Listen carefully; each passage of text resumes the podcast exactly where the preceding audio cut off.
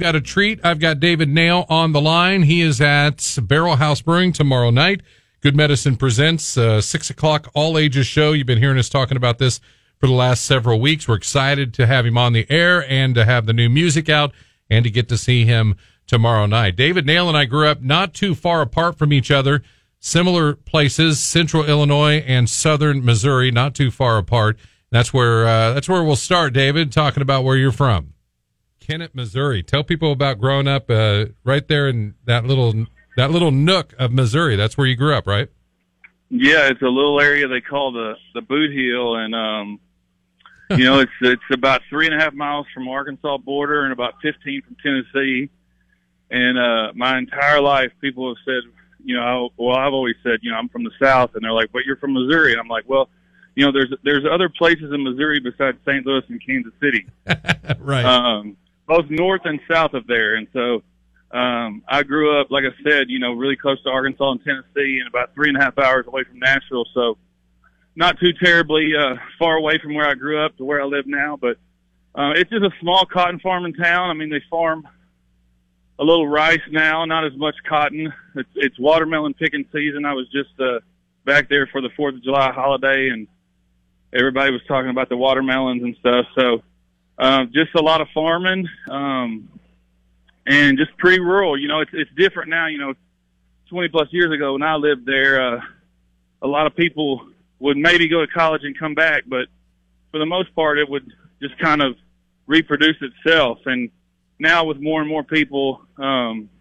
leaving and staying away, you know, like a lot of small towns, it's it's uh, running on hard times. But you know, it's where I grew up, it's where I was raised, and I have a saying that you know when you spend that kind of time around the place, it's pretty impossible to get that that out of you. You know, it's kind of sewn into the fabric of who you are. So I tell I tell everybody I'd move back home tomorrow if my wife would let me, but she grew up in Memphis, so she's not a super big fan of the small town life.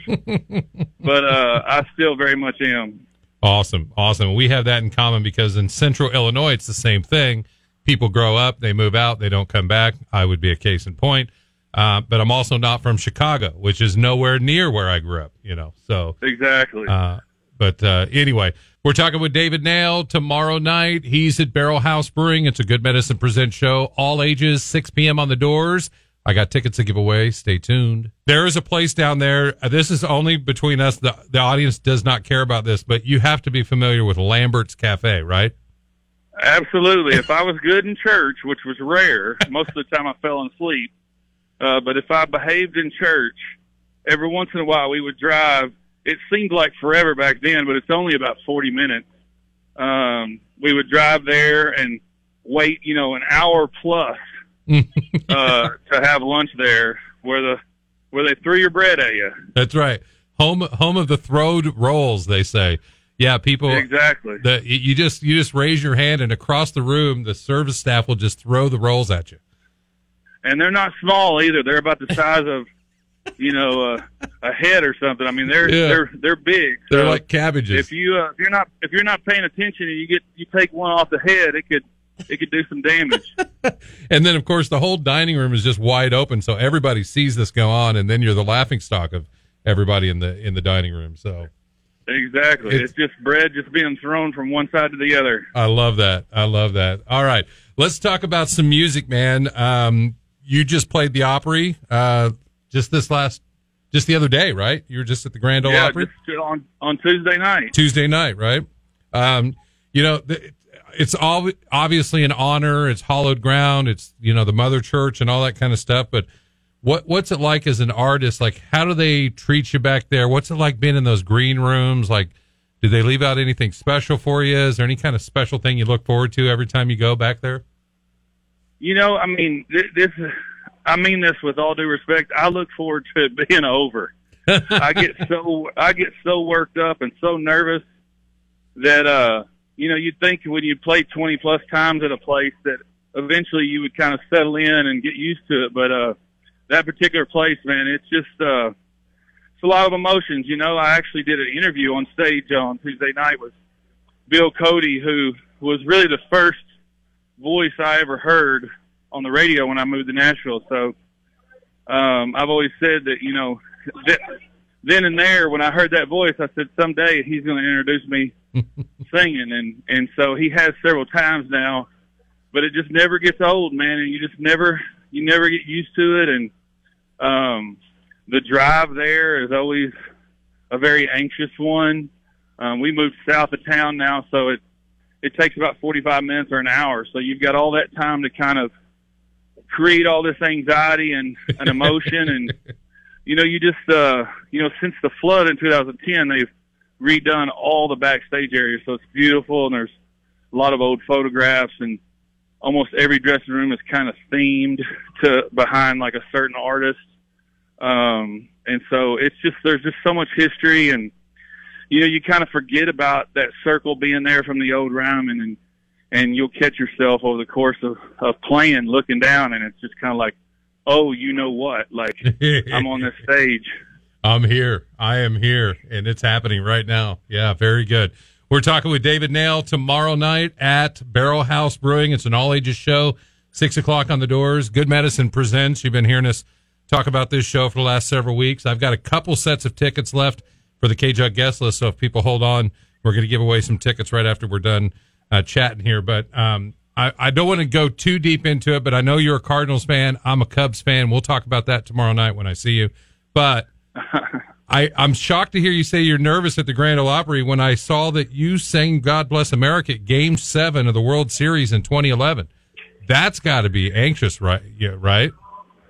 It was, you know, I tell you, it was such. I tell, you know, I told people then, and and it's true. Like it, it became, it went from I'm a huge fan. Like, this is amazing being at the World Series. To okay, now I have to sing. This suddenly became a business trip, mm-hmm. and uh, so it really affected that whole night. Um, you know, obviously I wanted the Cardinals to win, but all I could think about was playing or singing, and just trying not to mess up. And I can remember there was a girl in charge of us.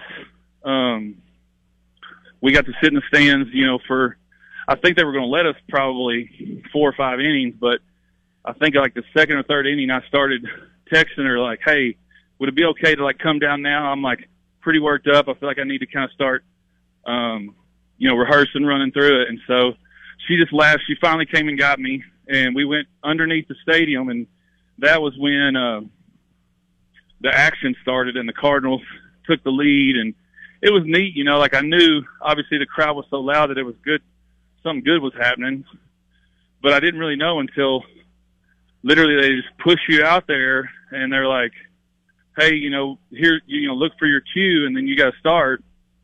And uh, I remember getting through it and uh, looking over at Tony La Russa, who I'd kind of gotten to know in years prior, and kind of gave him a fist pump, and he gave me one back. And I remember we went up to the suite afterwards, the Major League Baseball suite, and Frank Thomas was up there, and he was trying to talk. He was trying to talk to me, and I said, "Hey, Frank, if this was any other time, I'd be fascinated to talk with you." I said, "But I'm a Cardinal fan, and I'm just got done singing." I said, "I'm going to try to sit down and enjoy the rest of this game without any distractions."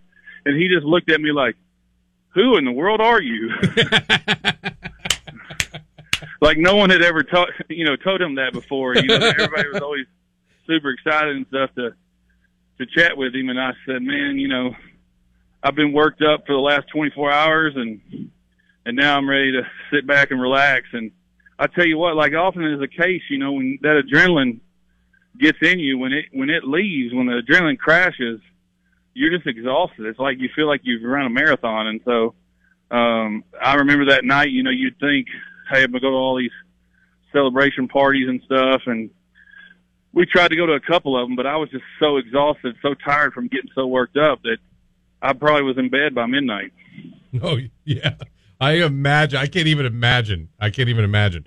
Uh, we'll talk more about that tomorrow night because uh, I couldn't have done any of that when the Cubs were in the World Series. There's no way I could have done any of it. Uh, David, talk about Sunset Carousel, man. One thing we always like about your music, I love the way you find songs or write songs that have uh, these great uh, imagery, you know, like painting pictures and like uh, you know some of the, some of the big hits that you had. The very first line just sucks you right in. Uh, that seems to be a trademark of yours.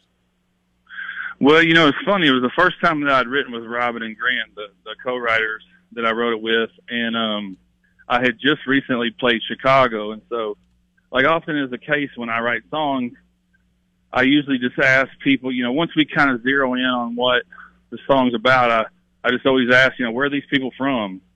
Um, and I just remember just shouting out that line, you know, you came south from Chicago, and you brand new cutoff jeans, and we all just kind of looked at each other and we were like, well, where's the guy from, you know, or what, how, how do we create a story behind the two of them? And, um, I just, you know, I've, I've been to the beach several times over the years and there's just something about, you know, when you're from the South and somebody, you know, from California or somebody from the big city comes down, you can just always kind of pick them out. You know, they always, they always look a little different. They sound a little different and there's always this like intrigue, this excitement about um, trying to figure out their story. And so that's really what we just tried to use the the beach and the ocean and and the summer as a way to kind of tell this little summertime love story. And um, super excited about it. You know, when I, the day we wrote it, we all kind of looked at each other and knew that it was something special. I think we wrote it the first week of May and